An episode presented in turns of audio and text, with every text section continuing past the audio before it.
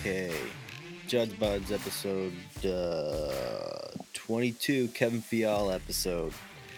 Um, let's just go. I, I'm trying to figure out how, what I want to do here because um, I think I'm just going to do questions, except I kind of really do need to talk about Minnesota, I guess, for a little bit, just because, um, in case you haven't heard, welcome back in, by the way. I'm on like 45 minutes of sleep and it's already late, so this is going to be all over the place, most likely, until I get to the questions. Anyways, um, yeah, in case you haven't heard, um, the season's over. Um, cancel the season. Uh, you know, the sky's falling. Um, they're not going to make the playoffs. Everything's bad, and um, they might relocate. So um, that's where we're at um, with the Wild. Uh, they've lost what is it now? Eight out of ten, nine out of ten, or some crazy shit like that. Um, they're obviously in this really bad slump, and um, we're doing what we do best. Uh, we're panicking. Now, here's where we're at. Playing really bad. Um, there have been some wild, no pun intended, um, just some like mind boggling defensive lapses. Um, you know, it, it feels like they can't really get a rhythm going. And when it rains, it pours. You know, one mistake turns into two, turns into a goal against, turns into two goals against. Um, you know, how many times now has it been they score a goal to get back into the game, um, and then they just give give one up right away again. So there's just so much going on now. Every team goes through this, um, and they're kind of doing it like right before the trade deadline. So now we all want to move. I I said this during the last game. Um, I do think it's time to do something. But if we know Bill Guerin, he's not just going to look at this run of what's it been pretty much since they returned from the All Star break. Um, and he's not just going to go make some giant move now. I don't think the last month and a half has really changed what he sees, what he's planning on doing. My mic won't stand still. Um, I still don't know if he's really planning on making a big move. I kind of wonder if he looks at it now and kind of questions what do we really have here in this team. I still think you have a really good team, and I think you have a team that when they're playing at their best or at least close to it, um, at the very least, they're an absolute miserable team to go up against in the playoffs. So I do think they're a piece or two away from really cementing themselves as uh, a team that you'd feel comfortable running with and making a deep run. Because if you look at the Western Conference too, the usual, you know, the, I think a lot of the teams that we expected to be at the top of that conference just aren't there.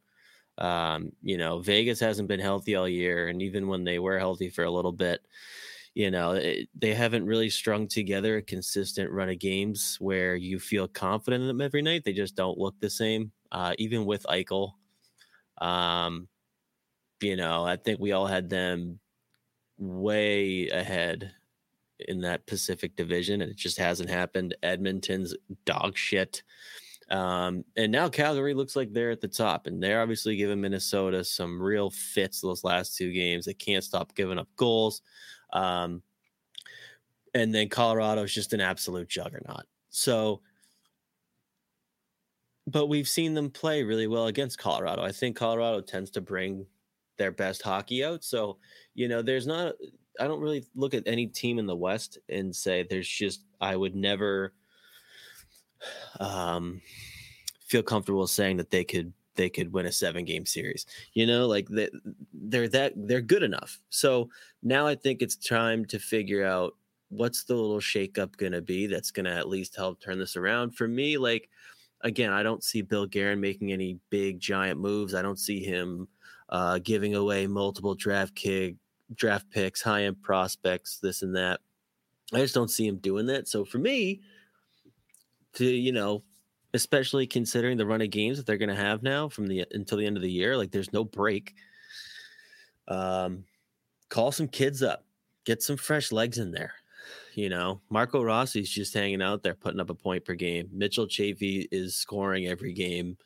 Uh, you have guys down there that you could plug in to at least give you a little bit of energy and some and some guys that are gonna, you know, again coming from Boston, no one really wants to hear me talk about the Bruins, but when they were at their best, not this season, I can't watch them this season.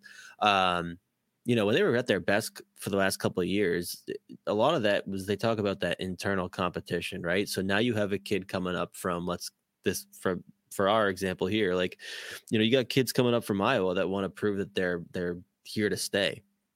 Um, you know, you look at like the Duhaime and the Dewars, uh, the Bullies of the world. They came in, they earned their spot, and they didn't let go. And that's gonna that you know that drives guys to be at their best too. So, you know, you.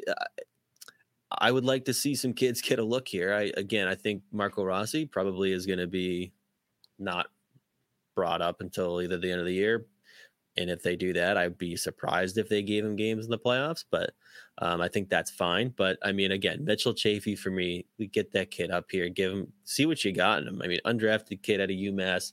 Um, I think he plays a style that I think Minnesota really like.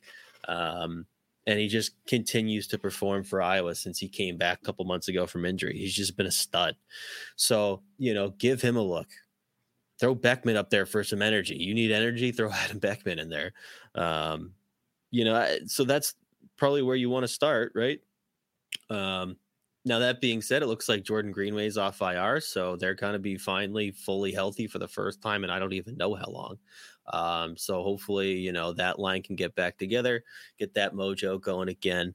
Uh, just be a miserable line to play against, if nothing else. Just be those pricks in front of the net, miserable uh, to go up against in there in your own defensive zone. So, um, you know, we'll see what happens now they're fully healthy. But for me, it, it, let's call these kids up. You know, get some fresh legs in there, get some energy going.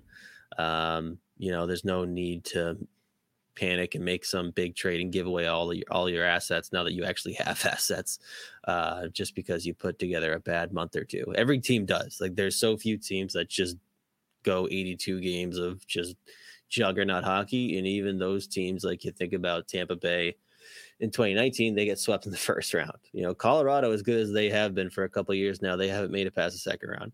So uh, hockey's weird. We still have a couple weeks before the trade deadline. Um, we'll see what Billy G has in mind. Um, you know, again, I think he doubled down on the idea that he's not going to do anything crazy uh, on the broadcast the other day. Um, but I mean, it's just not fun to watch right now. But I still think you're crazy if you're just going to give up on this team because they're putting together a bunch of bad results. Um, I still think they're a really good team. You know, they're going to be fully healthy again. You know, I think you know Matt Dumba is back recently. Zuccarello's back recently. Uh, so you know, it's going to take them probably a game or two or three just to get back into the mix, um, especially this time of year where other teams are fighting for a spot in the playoffs where it seems to be wide open in the West, where, you know, in, in the East, dude, like the, the eight teams that are making the playoffs are set. Like there's no Columbus and Detroit are too far out. Um, you know, the two, it's insane how much better the East is, no offense, than the West. I mean, the two wild card teams are the Capitals and the Bruins. Like it's crazy. Um, but yeah, again, they're they're not fun to watch right now. It's and I know we're not used to this. I think we're probably seeing, you know, the beginning of the year when they were just an absolute juggernaut. You know, they were scoring at will with the empty net, like with their own empty net, with the extra. Like so now, it's I think the true Minnesota Wild was somewhere between where they are now and where they were when they were at the top of the league. Um, and I think at the end they they were due for a little bit of regression eventually. Um, back to the mean or whatever that saying is.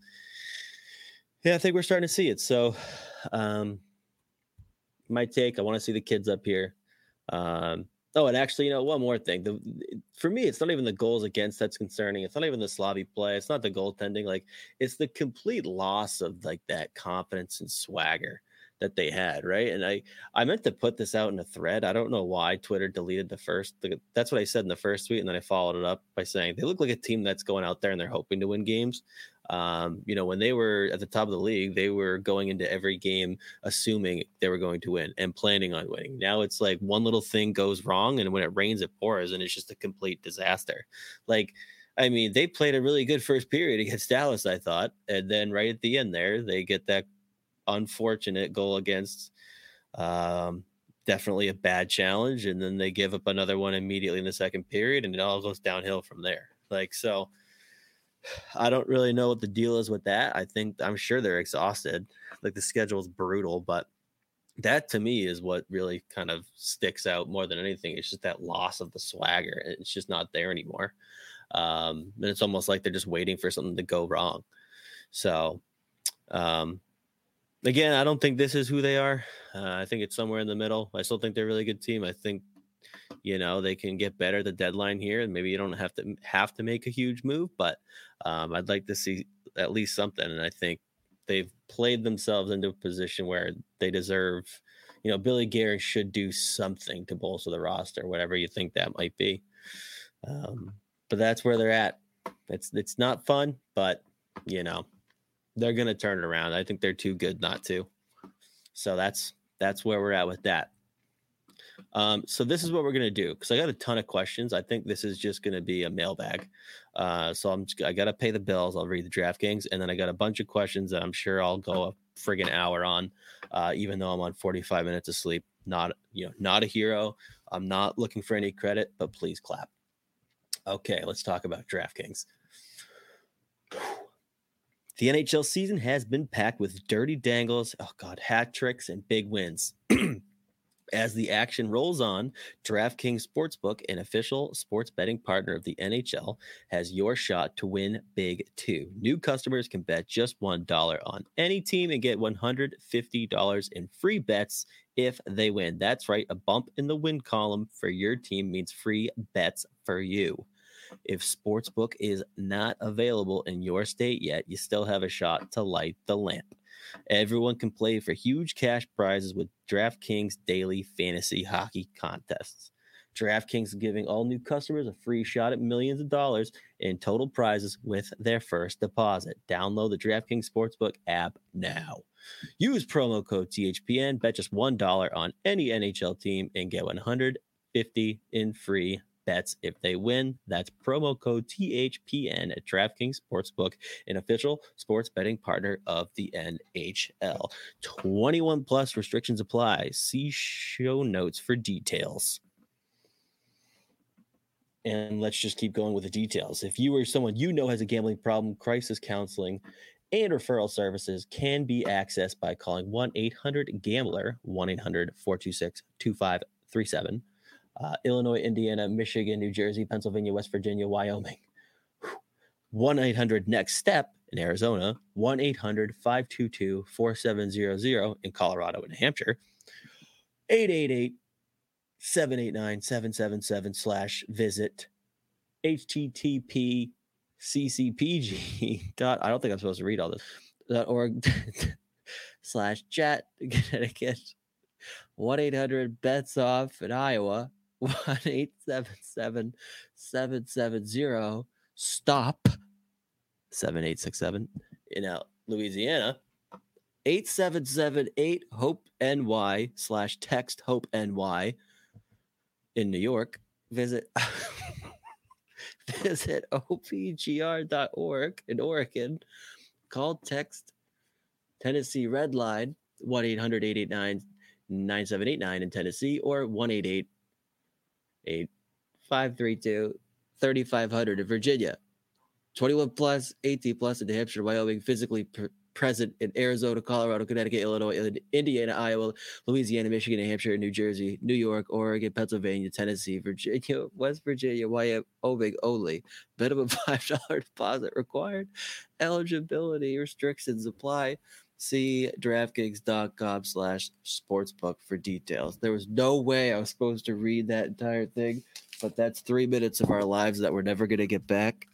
And I hope we keep it in because that was really funny. in my defense, I just asked Ish if I was supposed to read the whole thing, and he said yes. So that's uh that happened. Anyways, let's let's just go right into the questions because I can't talk about Iowa. I just can't do it. They're pissing me off. Um, the defense stinks. They miss KMS and they don't have it. They have like two guys that can kind of move the puck. I do like Brendan Miller. He's been playing really well. He's a smooth skater. He passes well. He's got a decent shot. Uh, Dakota Mermis is too good for the AHL, not good enough for the NHL. He's probably one of those weird tweeners. I do think he's got NHL upside. Um, you know, but he looks good. Um, other than that, I mean, Turner Ottenbreit looks okay defensively, and he's probably been their most consistent defensive defenseman. Uh, but they left Hunter Jones out to dry, and I'll never forgive them. And I also kind of uh, mushed Hunter Jones, the poor bastard. Um, you know, I tweeted out that he was looking excellent. He had 15 saves on 15 shots, and then the next thing I knew, uh, he gave up like three goals on five shots. But they just completely left him out to dry. Ridiculous turnovers, odd man rushes, just completely falling asleep, losing coverage. The poor kid. I mean, I don't really know what he could have done on literally any of the goals they gave up on was that Sunday. Um, so that was annoying, but he looked really good until they just decided to stop playing defense in front of him. So I, I don't know what the deal was there, but uh, that happened. Anyways, let's go to the questions because there's a, a, lot of good ones and there's just a lot in general. Um let's start with wild farm report. Assuming fiala is on the team next year who does rossi fit better between 97 36 or 12 22 i'd say 12 22 um, i think marco rossi's i think he's going to want the puck a lot more. I think zucker i mean both Fiala and Boldy do tend to have the puck a lot, but um, you know, I just look at the way Marco Rossi plays. Um, you know, especially going right and you know, he's going to be going to the NHL. He's played with uh Boldy before. Um, you know, he's going to be on the puck more. He's going to be making more passes. I think 97 36. I think Kaprizov and Zuccarello. First of all, it's really hard to just step into the NHL and play with them. I think they play really fast in the offensive zone. They're doing their like, you know, Kaprizov's doing a, a, a roundabout, doing three laps around the offensive zone, then just pass it to Zuccarello. They're playing catch. Um, I do think he just kind of fits better with uh, Fiala and Boldy. And then even defensively, I think him and Boldy are really good at locking it down. But they already have chemistry together, so I'd start him there uh, next season if they do decide to have him in the NHL next year, which I think he's ready or he will be ready. And I think those are two really good line mates for him. Again, he's already played with Boldy. They look incredible together um, on the power play, on the penalty kill, neutral zone. Um, that chemistry's there, and I think he would look really good dishing to Fiala. Um, you know, whether he's the play driver or he's going to be a complementary piece, he can just kind of fit in. That's the thing about Marco Rossi. He just fits in wherever he's playing. So um, I stick in between there. I think he sees more of the puck. Um, and I think it's a lot less challenging than trying to fit in right with Kaprizov and Zuccarello. Um, even though I think they do elevate whoever their center is either way. Uh, but I think it's just a natural fit with Boldy and Fiala, uh, with Rossi in between them. Dave Curtis, what was your I became a fan of the Wild when story? Dudes Rock confirmed. Um, I think I've said this before. So, you know, obviously growing up in Boston, I was, you know, Boston's been the team forever. Um, and then I was really young. Uh, I eventually just started watching more hockey outside of just Boston, especially when they were pretty bad for a little bit. Um, so I started watching other teams around the league.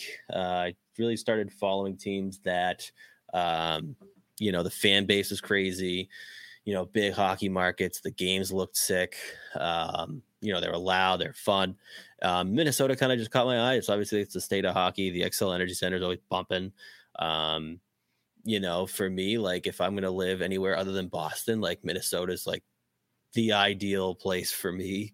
Um, you know, it's all hockey. It's it's just the way it is. But uh, truthfully, uh, you know, so I started obviously I started watching Minnesota when they first went back. Uh, and then I think it was the year that he set the franchise record for the most shorthanded goals in Bruins history in one season. Uh, I fell in love with Brian Rolston. He scored nine shorties. I think it was 03. Then the lockout happened. He ended up in Minnesota. Uh, he was great in Minnesota. So that's kind of when I just jumped on that bandwagon. Um, and ever since then, it's been, they've been like 1B. So we can thank uh, the state of hockey, and we can thank Roly Poly Oli. Uh, that's not his name. Brian Rolston, uh, you know, breakaway clap bombs and then scoring short. He's like no one's business. Um, but yeah, it, it was really Brian Rolston, believe it or not. And now it's just been love ever since. My buddy Dom Tiano, this I know it's tongue in cheek. Uh, will Jack McBain sign an NHL or AHL deal as soon as his season's over? NHL because I think there's a chance he could get into games at the end of the year. I think his game naturally translates to the NHL. Um, you know, obviously it's a big jump, especially when this is the first year he's really popped off. Yeah, I know the rumors. If you go and listen to the 31 or 32 Thoughts podcast today with Marek and Friedman, he Marek explained the McBain situation exactly how I told you he meant it. There are no real rumors. Um, but if you think that the Wild wouldn't be willing to include him in a package, if that could get if he could be a package for a big center, then yeah, they would do that. It's a no brainer. Like I love the kid, but he's not like irreplaceable. I don't think it's like if you trade him, it's not like you're trading Marco Rossi or Khusnutdinov if that would have crazy implications on the future of your franchise. So, um, yeah, I think he signs the NHL deal. Hopefully, it's in Minnesota. If not, hopefully they move him and get something for him. You're not going to get a again. I've said this before. You're not going to get a ton uh, for him right now. Like if you're just trading him, you're getting like a mid round pick maybe. Um, but for me, if you can't, you just can't let the kid walk. I'd be shocked if they let him walk and got nothing for him. Um, moving on. Max McCormick, which prospects have exceeded expectations this season and which have failed to meet expectations? In other words, whose stock has risen and whose has fallen? Uh, the first one that comes to mind in terms of their stock rising. Um, I mean, aside from a kid like Connor Dewar, like I figured, you know, he was in the running to make the NHL squad. Um, and then when he started in Iowa, I figured that's where he'd be all year. And then he just took off when he went back down. Um, you know, and made his way to the NHL. And I don't really see how you can take him out of the lineup. Uh, I think he's a really good piece for them. Um, I think he's going to be a really good player for a long time. So, but I mean, other than him, I think the first one that comes to mind is like a Pavel Novak. Um, you know, I've said it before. The knock on him forever has been that he's a one-dimensional scorer, uh, one-dimensional offensive player. Uh, gets a lot of power play cookies. You know, it's that bomb of a shot from the circle uh, in Ovi's office. Uh, but this year, he's just been incredible. He's been their best player just about every night. Um, you know, he's fighting through adversity too. He's, he's taking skate blades to the face, um, and he's coming back cage on. Um, he's scoring a, in a ton of different ways. I think he's at least working on being more multidimensional. Uh, you know, it's it's he's not a sure thing for the NHL, but I'm betting on the kid. But um, you know, coming in, I kind of expected like a 20 40 season from him, and he's already surpassed that. He's I think he's right around 24 goals and 30 something assists. Um, they still have a good amount of games left, but again, he's scoring in different ways. He's going hard to the net. He's forechecking really hard. Um, again, his feet for whatever reason stop moving the defensive zone, and he just like watches the puck and glides to the to the wall. Uh, which is why I'm a fan of letting him play another year in junior, assuming, assuming he still has eligibility. Um, but he's definitely exceeded my expectations. He looks like a completely different player than the one than the player that they drafted. Um, so he's been a pleasant surprise. And it's showing up on the score sheet, and again, he's out producing guys that went way higher than him in the draft on his own team. Um, and he's kind of just been their most important player. I love the versatility, the ability for him to throw him um, in the middle when you need a big face-off win. Like he's not going to kill a ton of ton of penalties for you, but you'll see him out there in the first PK unit to win that face-off, kind of like a uh, what's that position lacrosse the Fogo face-off get out. Um, but he's I think he's won like 70% of the face-offs he's taken, and he's taken a good amount. So he's he's just looked really good. Um, and if he continues to work on the defensive side of the game, you know, if he can get a little bit, I think if he works on his skating a little bit and just has a little bit better form and technique, then, um, you know, you're looking at a kid with a real shot to play and play NHL games. Um, definitely a couple years away, but I think, anyways, he's been the kid for me that's really, um, exceeded those expectations. Same thing with like a Jack McBain. You know, this is the first year he's really popped off. I don't know if I expected 17 goals in 21 games. Um, you know, the potential was always there, but you're always just waiting for him to hit it. And then he got his opportunity on that first line this year. You know, he's getting all the minutes. He clearly worked his bag off in the offseason. Skating's better. Defensive game's really good. He just does everything really well. So, um, you know, he's always been a really good player. And like I said before, this is a kid that had first round pedigree in his draft year and then kind of just fell off. Um, and we've kind of just been waiting for that size and skill to really like shine. Um, and this year it finally has. And I, but I mean, it's been dominant. He scored in every single game that he came back from after the Olympics. They didn't win a game until he came back. Um, or they won one game before he came back. And then he comes back, scores two in the first game back, scores again in the second, and then uh, the third and fourth, he, he scores both. So um, he's just been incredible. So, you know, I figured he'd have a good year, but I don't know if I expected this much from him. And I don't know if I expected him to make an Olympic team. So there you go. Um, other were uh oh actually who's failed to meet expectations for me and I, I feel bad harping on the kid because I think it's a tough spot but like, I look at a Jack Peart um you know, I think I was just expecting a little bit more from him. He hasn't been using the power play as much. He's been kind of given harder minutes. Again, that's an older team and it's a top 10 team in the country. At one point, they're number one in the country. So it's a really hard spot for an 18 year old kid to come in and just dominate. Um, but again, I just haven't really seen a ton of uh, offensive flair, anything really that stands out. He's really he's elite level transition defenseman um, in terms of facilitating offense in that regard, which obviously is very important um, and a very valuable thing for a team to have. Someone that can get the puck from one side of the ice to the other, who can get it to your forwards into the offensive zone and establish possession that way. But um, and I mean, hey, it's what 16 points in 20 something games. That's not bad at all for a freshman. But I think I was just expecting a little bit more in terms of the offensive side. Uh, the defensive side of the puck, he's been 50 50. That's never been his true calling card, anyways. Um, but, you know, he's, he's, I think he had a tough adjustment period. I think the COVID year, the stoppages, the World Juniors thing, um, you know, he got hurt. So I think he's just had a little bit of an inconsistent schedule and it's kind of led to some inconsistent hockey. Um, but, you know, there's still really high upside there. You know, in today's NHL, you really need those puck moving D. They kind of, that's kind of like the modern game, right? Like that's, um, that's kind of where the game's going in terms of guys that can move the puck on the back end. So, you know, there's definitely upside there. He's a really good prospect. I still like that pick. I don't think it's fair to like, you know, now say, oh, look, the the the Leafs got Matty Knies, and that's you know whatever. I, I don't, I can't judge the draft yet um, off one year. Um, but yeah, he's definitely been someone that's I was probably expecting a little bit more from. Um, trying to think if there's someone else that stood out. Uh, Nikita Nesterenko has just been like 50 50. I thought he had a really rough end of the year, um, especially when McBain was out.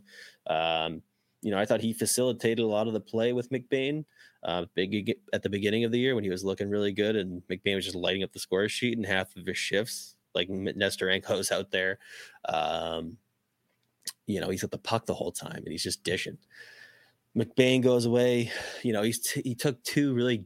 He's taking a bunch of really dumb penalties at the end of the games because he's frustrated. So clearly he's not pleased with himself. But he finished strong. He scored um, their last game. Um, they had a really strong end of the year, and that's going to be a nightmare eight seed in that tournament. Uh, but I think he's been up and down a little bit. You know, the consistency hasn't been there. Um, you know, he looked great at the beginning of the season when I was, especially the games that I was going to in person. He was incredible. And then towards the end of the year, I think as BC started falling off, I think he really, uh, yeah, you could see it. He was he he was a frustrated player, and you could see it. So, um, you know, you're looking at a kid who was whatever it was like rookie of the year uh, in Hockey East, and um, yeah, I think he finished like fourth or fifth on the team in points, but uh, they had a rough season considering how many injuries they had, and then the Olympic break and COVID and this and that. So, I think he was in a tough spot to begin with. Um, but you know, I, I, I the consistency and those really weird, dumb penalties. It took two game misconducts at the end of the season. Um, so, you know, I think I was hoping for a little bit more, especially considering how well he started. Um, and then the other one, I, I, guess I go Damian Giroux, but I don't really know how much of that's his fault. Um, he actually started, he came back from uh, injury recently. I thought he looked okay. Uh, he got a look in the top six with Rossi, which I thought was good. Um, but uh, yeah, there just hasn't been a whole lot of hockey there for Damian Giroux. But again, uh, it's been so hard to assess Iowa. It's just been such a weird season. I can't really put much stock in anything. Uh, but I do think the number one disappointment's got to be Khovanov. It's just been, you know, I had so much hope for him coming in. I thought he'd hit the ground running. I thought he'd have, I mean, I don't know what the kid's like. You know, you hear rumors of the attitude issues. I don't know if I buy any of that shit um, especially when I'm in fucking Massachusetts and I, know nothing. But you know, he just hasn't been able to carve out a consistent spot in the lineup. They don't, I don't even know if they really want to use him in the ECHL. So, um, still a year in that contract, still young. Um, you know, he has flashes where you can see it, but um, definitely disappointed that he hasn't been able to uh, carve out a role consistently in Iowa. Just, I mean, just like stay in the lineup. I'm, I mean, you guys know how I feel about that. I'd like to see him get a consistent running games. I also get why um, he hasn't. So, uh, but that's probably been the number one disappointment. Just, you know, if you've seen him play juniors, if you saw him, you know, the year after he was drafted, even leading into his draft year, like there's just so much potential there. Like the kid's one of the most naturally gifted hockey players I've ever seen, but um, for whatever reason, he just hasn't been able to really hit anything close to that potential. So I'd say that's the number one uh, disappointment slash you know, the number one prospect whose stock has taken a real hit. Graham Power is Adam Beckman in the doghouse. It seems they'd rather have Dewey or Shaw up instead. No, I don't think he's in the doghouse. Um, yeah, I mean, like Dewar, he's in the role that he's probably going to play in the NHL. Same thing with Mason Shaw. You're looking at middle to bottom six guys, uh, grinders, uh, guys that are to, you know, play good defense for you. They're to go out there, play hard minutes. They're to spend a lot of time in the defensive zone. That's not what you're to have call Adam Beckman up for. Like you're not really getting anything um, out of him, and he's not really getting anything out of getting called up to the NHL. If you're to throw him on the fourth line and play him eight minutes, you know, six of which are spent in the defensive zone blocking shots, he's not going to go out there and kill penalties. So, um, you know, I've said it before. People have asked me about his stats. Um, he doesn't really get a ton of looks in the top six he did this weekend, and I thought he looked really good. I actually thought he was the one guy that put it together a pretty good 60 minutes of hockey on Sunday. Um, and I know some people have been like, oh, he's getting the Fiala treatment. I don't know if I buy that either. I think they're just trying to make him a little bit more multidimensional because right now in Minnesota, there's no guarantee that he's got a top six spot locked down. Um, a lot of guys can score goals. You know, a lot of guys can shoot pucks, but you know, what do you do? You're not scoring. Um, you know, I think that's what they're working on with him, and and I think he's been really good. Like I think I like I haven't come away from this season um, you know, watching Iowa thinking, man, he's been a disappointment. I think he's been really good. Um, you know, and he clearly like if, when you watch him too, he doesn't look like he's pissed off that he's being like tied next to Cody McLeod and Brandon Baddock or Nate Sucese. Um, you know, he's just bringing the consistent energy every night. Um, he's a kid that's never gonna dog um, you know, he's going to be max effort. So I don't think he's in the doghouse. I think they're just trying to, you know, give him a few more, a few more tools to add to his bag, um, so that when he does go up to Minnesota, um, especially with the way that the Wild like to play, the way Bill Guerin likes to build teams, um, you know, he's a little bit more of a complete player in that regard. Noah Turgeon, do you believe Ross would be a top three pick in this draft? My opinion, have him right ahead of Cooley in the two spot, maybe challenging Wright for first. I don't think he'd be challenging Shane Wright for first. I think Shane Wright got a lot of flack for no fucking reason from people that weren't watching him play uh, at the beginning of the year. Like, oh, look at the points, look at the points. Like, okay, well, watch the fucking games.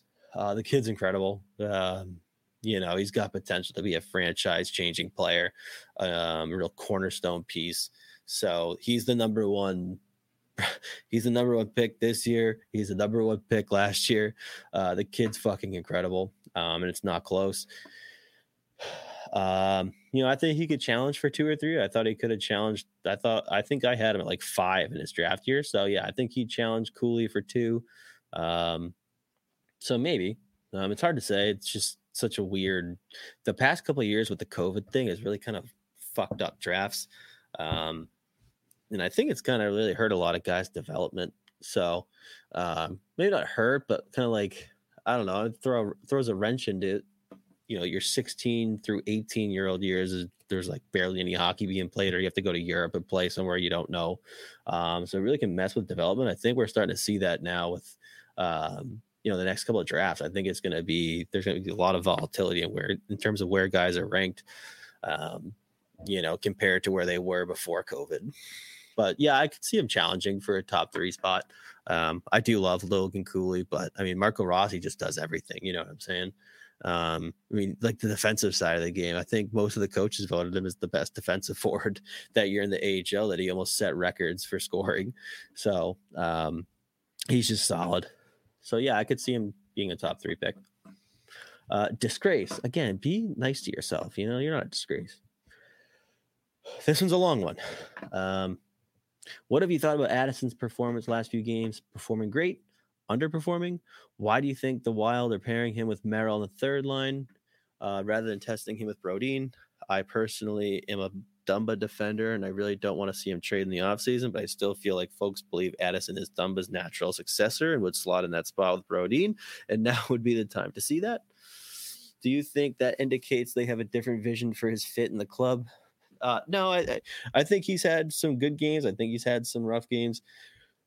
Uh, I think it's tough for him to come in and play, especially uh, with how they're playing right now. Um, not really an ideal spot for a kid to come in. Um, I do see him like kind of just like the a similar mold to Matt Dumba, you know, Western Canadian kid, undersized but plays hard, loves to play physical. He's got a bomb of a shot. I think Calen Addison is probably going to be a be- better power play quarterback. Um, I think he's got a little bit more creativity there. Um, but I think Matt Dumba is probably better defensively. So it's an interesting kind of trade off there. Um, I do see him being utilized. I think he can play a similar role to Dumba though. So, um, but I don't think that's something that you would want to kind of um, make obvious. Anyways, um, I think Addison's been fine. Um, I thought, you know, it's interesting because I think because you know people want him over Jordie Benn. I get it. I mean, realistically, I do too because he's better. But um, you know, I think any anytime he makes one little play, people are gonna go bananas. Um, so you know, he does a lot more flashy shit than Jordie Benn's gonna do. He's gonna be a lot more fun to watch. He's again, he's probably a better player at this point. Um, but you know, I think um, it's been a mixed bag. You know, it's but this has been a tough spot. But anyways, like I think I was saying before, my computer just shut down and totally fucked up my answer. Um, I don't think you want to, um, you know, if you're a coach or you're a GM, you don't want to make it clear that this kid's coming in and taking your spot next season and we're planning on trading you 100%. You know what I mean? Like, you don't want to make it that obvious when he comes in. Um, and you also, it's still not a sure thing. There's no sure things, especially with prospects. So, um, you know, I don't really think that's something they'd want to do. I think it's just kind of been balancing the lineup. I think they they're looking at uh, Merrill as a good person for him to play with. Um, can kind of cover for him defensively a little bit. Um, you know, and then with Matt Dumba and Brodin, and they're just so good together that as long as they're both healthy, those are the two guys that are going to play together. So, um, but yeah, I think it, all in all, it's been a little bit of a mixed bag. He's getting really good experience when he is in, and they're not playing Jordie Benn. Um, so you know, I think he looks like a kid that's that's pretty close to being ready to take that step. But I think he will be that full time NHL player next season. Um, we'll see who's here and who's not here. If it's going to be Dumba, if it's going to be Fiala, somehow they keep both. Who knows? Um, but you know, I don't think you know. You know, and, and the other thing too, you're not just already planning on who his defensive partner is going to be for the rest of his career. You know what I mean? Like it's you have no idea. Like you know, and that's that was kind of like part of my issue with the re-signing of Greenway when you know he's really good with Foligno and uh, Eriksson Ek, but like so you're penciling that in for the next three seasons. It's kind of like you don't really know, so um, you're gonna play Calen Addison with whoever's gonna fit. So, um, but I think it's kind of just been them balancing out those defense pairings while he's been up. So. Um, yeah, I don't really see it as like a red flag or anything like that or anything crazy. I don't really, I wouldn't read too much into it. Patriot Boldy. Do you believe Pavel Novak will ever be an NHL player? Also, opinions on Carson Lambos. Uh, so, yes, I do believe in Pavel Novak. I think he does a lot of things really well. Um, I think offensively, you've heard me say before, he's scoring in a bunch of different ways. He's been their best player all season long. Um, you know, he's smashing his own personal uh, best for offense. Um, you know, and I think if he does work on the skating, he works on the defensive side of the puck, he's going to be a really useful player. I think he can make himself a really good middle six guy with with top six offensive upside. Uh, but I think realistically, um, he's going to be probably in that middle six. Um, issue with him is maybe he's like that boomer bust type guy where he he's either going to have to be in that prominent offensive role or he's just not going to make it in the NHL. So that's why I've said it before, including today. Like if he wants to do another year of development in the CHL, assuming he still has eligibility, then let him do that because uh, he does have to get. He has to at least try defensively. So I do believe in Pavel Novak. I like him a lot. Um, I think he's a really good player. He's really fun to watch. Um, you know, and the kid, I'm telling you, he works his fucking bag off. So, um, you know, work on the skating, work on the defensive game. Easier said than done, but I believe in him because I think there's a lot of talent there. And then Carson Lambos, we've talked about before. I mean, smooth skating, passing. I thought got a lot better this season. Um, plays hard defensively. It's really good defensively with the stick. Um, you know, he's a high IQ hockey player, especially in the offensive zone. He, he's so good at finding uh, passing and shooting lanes, manipulating shooting lanes, you know, deception. He can walk the blue line better than just about anybody in the CHL. Um, ton of upside there. He's looking like a future, you know, quarterback of a power play. Um, definitely a second pairing guy. He's got the upside to eventually make it as a top pair guy, but he just does pretty much everything really well. Um, it's kind of just about putting it together, putting it together consistently. Um, you know, I don't think he's too far off, but he's been really good this season when he's been healthy. That's the other thing. You got to pray that he just stays healthy. Um, but he's looked really good of late uh, for Winnipeg. You know, he's been playing hard. Um, he's been fighting. He's, you know, he, he's a bit of an old school guy. So um, I like him. I think there's a ton of upside there. I think he's got like we talk about Daemon Hunt. I think Daemon Hunt's probably more explosive, but I think Carson Lambos kind of plays a more refined, uh, all around game over like a kid like Daemon Hunt, who's kind of just like a wild child firecracker.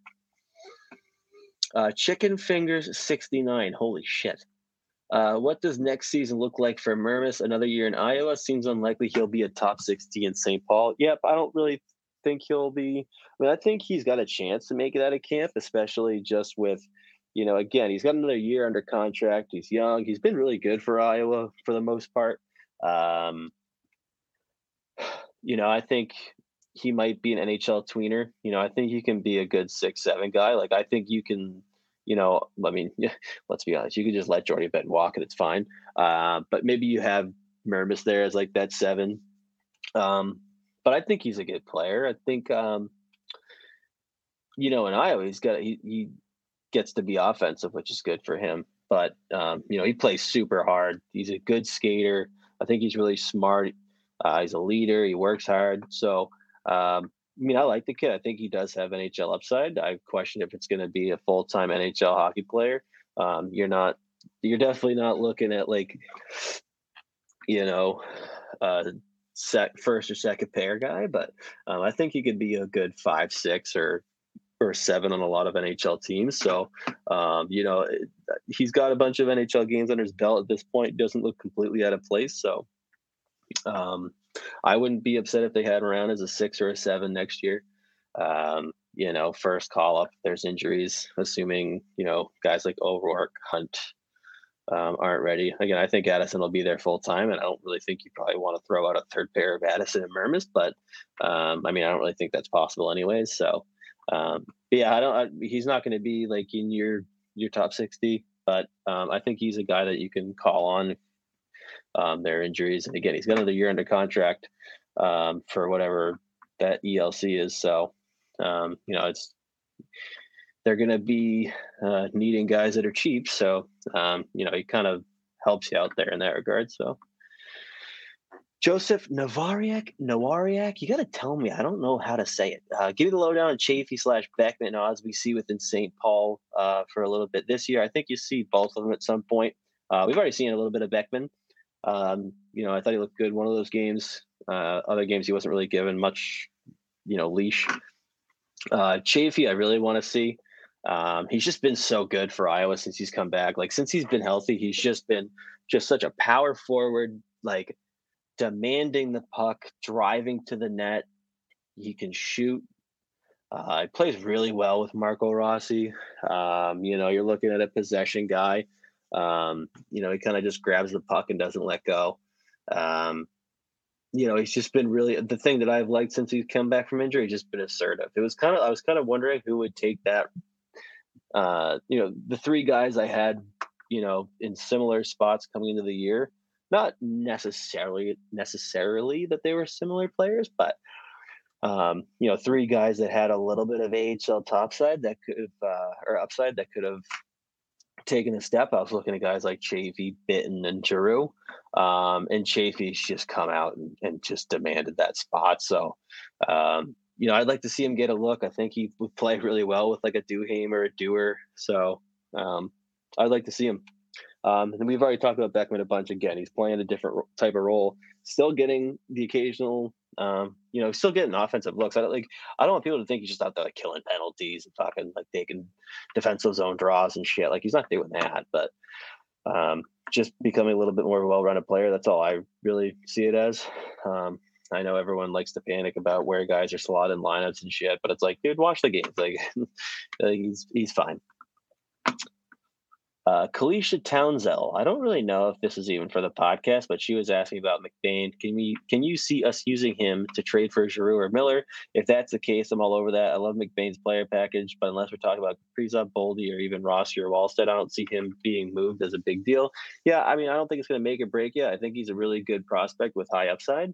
Um, or at least moderately high upside. Um, I don't really ever see him being like a number one center. Uh, I don't really even know if I'd see him um, in a top six. I think there is like second line potential there, but I think everything's got to. I think a lot of things have to go really well. A lot of things have to go right for him. Um, but you know, the other thing is though, again, I've said this so many times. Like by himself, he's not really worth anything.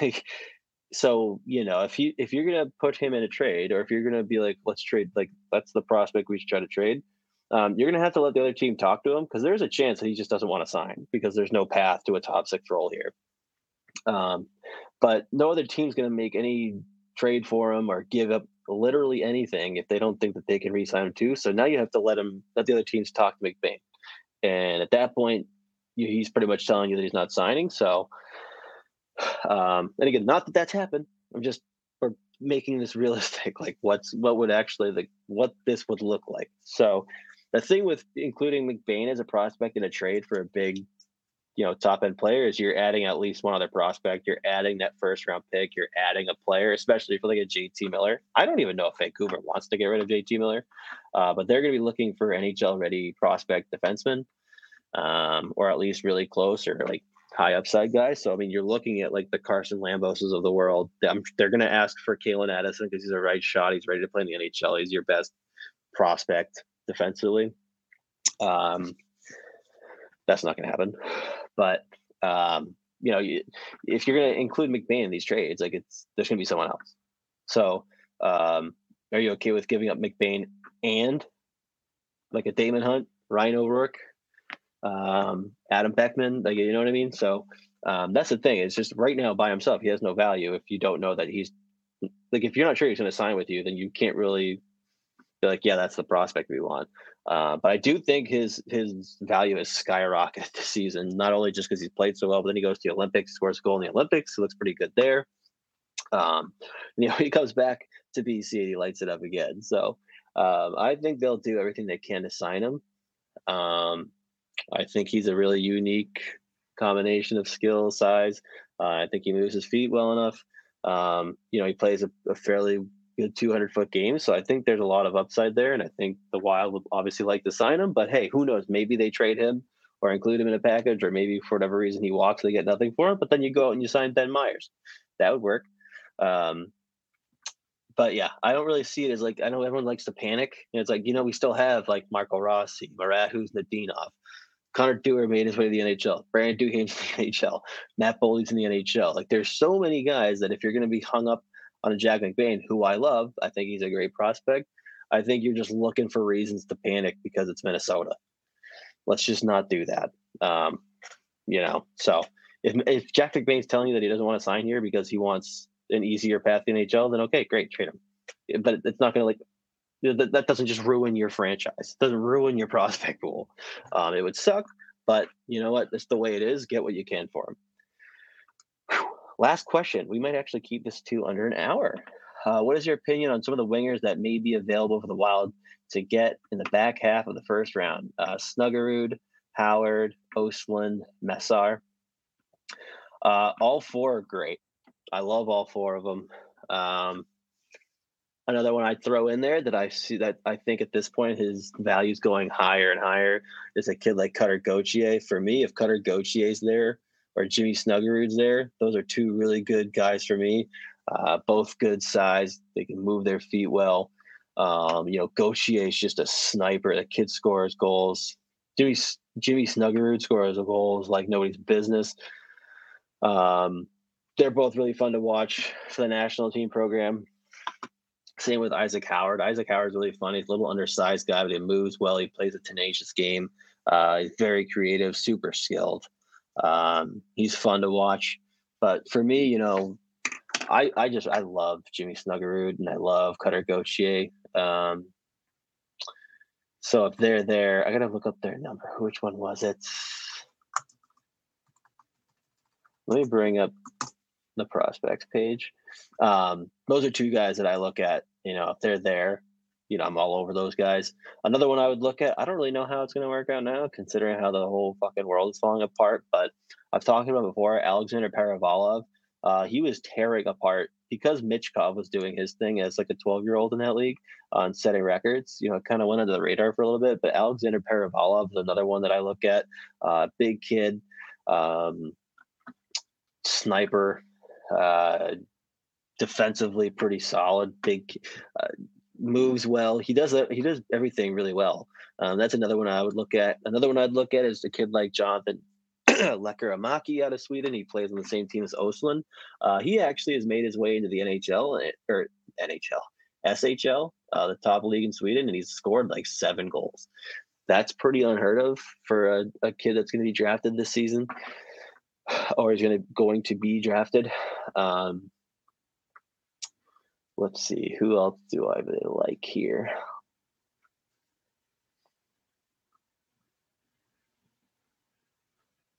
I really do like Cutter Gauthier though. I think he's so he's like a pure goal scorer, but he can score from deep. He's got good hands. He's just he scores in so many different ways. Like 6'3", 200 pounds, moves well for a kid that size. Um, you know, he's a left shot, center left wing, so you know you've got a ton of those. Um, but I mean, at the same time, he's just got such high upside. I think, uh, and he's not afraid to get mean, um, not afraid to get physical, go into dirty areas to win pucks. but you know, him and Snuggerud might be my two favorite guys that are going to be there later in the first round. I think they might go middle of the first round too. There's definitely potential them to go there. Uh, Filip Mesar is awesome, undersized kid, plays super hard. He's got a ridiculous shot, uh, moves well, super skilled, creative. Um, and then you talk about Ostlund too. He's fun. He's he he can move his feet. Super skilled, super creative playmaker. Uh, I think he's probably more of a winger in the NHL, and I think that's fine. Um, I don't really have a problem with that at all. Uh, but he's a lot of fun to watch. But like I said, Jonathan Lekkerimäki on that team's sick too. Uh, Liam Öhgren on that U Djurgårdens J20 team. That Djurgårdens J20 team is basically an all-star team. It's ridiculous. They score like 10 goals a game. Uh, I'm trying to think of a couple other guys I really like that I haven't brought up yet. Let me see. I gotta go. I gotta like have it in front of me. I wonder if like a Rutger McGroarty is going to be there. Um, I go back and forth on him. I like Danny Zhilkin out of Windsor, or sorry, Guelph. Um, let's see who else is here that I really like. Either way, they couldn't go wrong with any four of those picks. Like, like if you're picking right around 22 to 31 or 32, uh, well, those are those are some really good players to end up with. Um, I really like Yuri Kulich. He's played, um, you know, in that first division in the Czech league, uh, and I thought he looks. I thought he, I think he looks really good a lot of nights. Um, you know, he's got nine goals in those games. Again, you, nine goals in 48 games doesn't sound like a lot, but you know, for a 17 year old kid playing in any top flight league, uh, that's pretty good. Especially, I mean, just being able to stay up um, in that league. It's it's an accomplishment. Same thing with like a Marco Kasper as uh, the SHL. Um, but yeah, fuck, dude, I really like Snuggerud. I really like Cutter Gauthier. I just like they're just fun to watch. You, you they they just stand out every time they play. Let, let me try to get one or two more here that I that I'm a big fan of.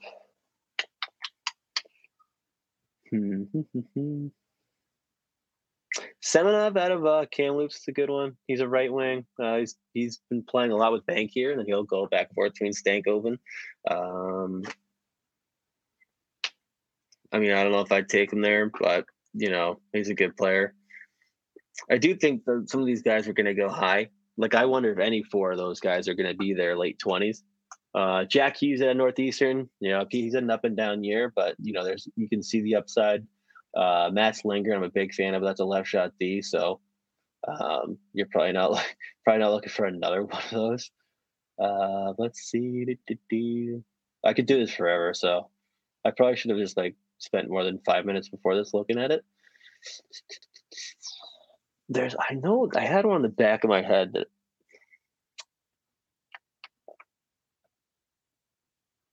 Hmm. This is when the 45 minutes of sleep last night is really coming to kill me. Man, if Gleb Trikozov is there, anyone that if he ends up in the mid to late 20s and someone doesn't take Gleb Trikozov, they should be fired immediately. That's one that I've got my eyes on. Um, I think this this draft's gonna be crazy. I really do think there are gonna be guys that are taken way too high. There are guys that are gonna be taken way too low. Um, and it's really hard to project who's to go. You know, I think there's a pretty firm ish top five.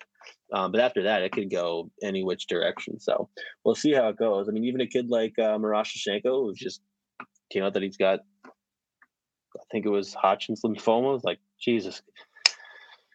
Hopefully he's okay. Um, but, you know, he was a kid that a lot of people had in their top fives, and now he's later in the first round. Another really solid player, really fun to watch. Um, if he's available late in the first round, you take him all day. Uh, but you know, it's going to be an interesting draft for sure. But you know, you bring up Snuggerud, Howard, Ostlund, and Mesar. You know, those are four guys that you would be very happy with picking mid to late first round for sure. Um, and that would really bolster your already deep prospect pool. So I did it. I kept it under an hour. Celebrate good times. Come on. Uh, I'm sorry this really wasn't like a full episode. I was thinking about doing two this week, but um, I don't know if you can see my eyes are like bloodshot because I'm so tired. So I just decided to do the mailbag. I wanted to do the questions, get them out there because there were a lot of really good ones. Um, as always, thank you for tuning in. Keep sending questions to Gmail so I can do a full mailbag. Um, hope you enjoyed it. Send me money. Thanks. See you next time.